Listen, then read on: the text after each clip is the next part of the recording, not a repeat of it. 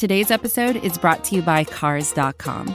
With over 2 million vehicles and 50,000 more added every day, Cars.com will match you with the perfect car for you, your budget, your life, your style. And if you're ready to say goodbye to your current car, Cars.com will get you an instant offer to cash it in. Just start by entering your license plate and get matched with a local dealer who will write you the check. So whether you're looking to buy or sell, just go to Cars.com. It's magical. Okay, we are back with another instant reaction podcast. The Patriots have traded up. They have traded picks 212 and 213 to get 182 and go up and snag guard Michael Onwenu from Michigan.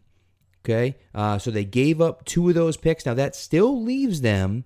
Uh, that still leaves them with a few uh, six round picks, 195, 204, and a seventh round pick at 230. So they do have some picks left as well after this, but they move up and get a guard, which in my opinion uh, is another one of those positions for me. Offensive line was a massive need for them, and they go up and they draft Michael Onwenu. Now, what do we know about Onwenu? Well, he is a monster. 6'2, 344, three year starter at Michigan, another Wolverine coming off the board of the Patriots. That's three guys in the last two years and let me tell you something this kid is a monster. Now, mobility wise, he struggles. That's where he struggles the most, is his mobility. But let me tell you, my goodness, this kid is a beast. Strong as anything. You're not getting through him.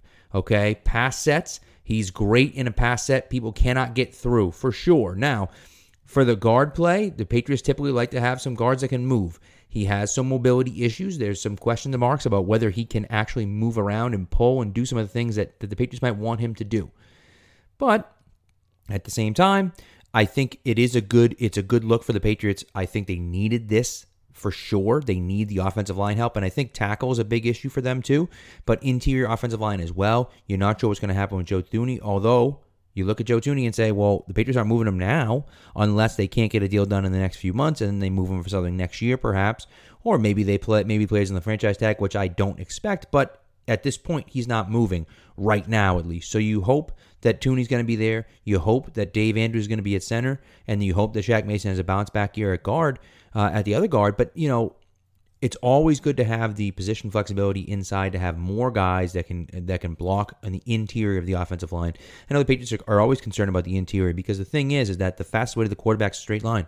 So if you can't block inside, you can't protect the quarterback. And obviously the tackles are, are insanely important as well. But it starts on the interior. If, if those interior guys aren't very good, then you're going to be in trouble. And so again, they go after Michael Onwenu. Now, again, is he a great player? I mean, no, he's not great, right? He's drafted in the sixth round, but He's a guy who brings a ton of strength, a ton of positional strength. He really, really brings out the you know the functional strength. But again, lack of fluidity, kind of some heavy feet. You know that's going to be a problem with him moving in space. But in a phone booth, right in the middle, my goodness, he could be a monster. And so uh, that's the pick here at 182. And again, barring a trade out, the Patriots will be back on the clock at 195.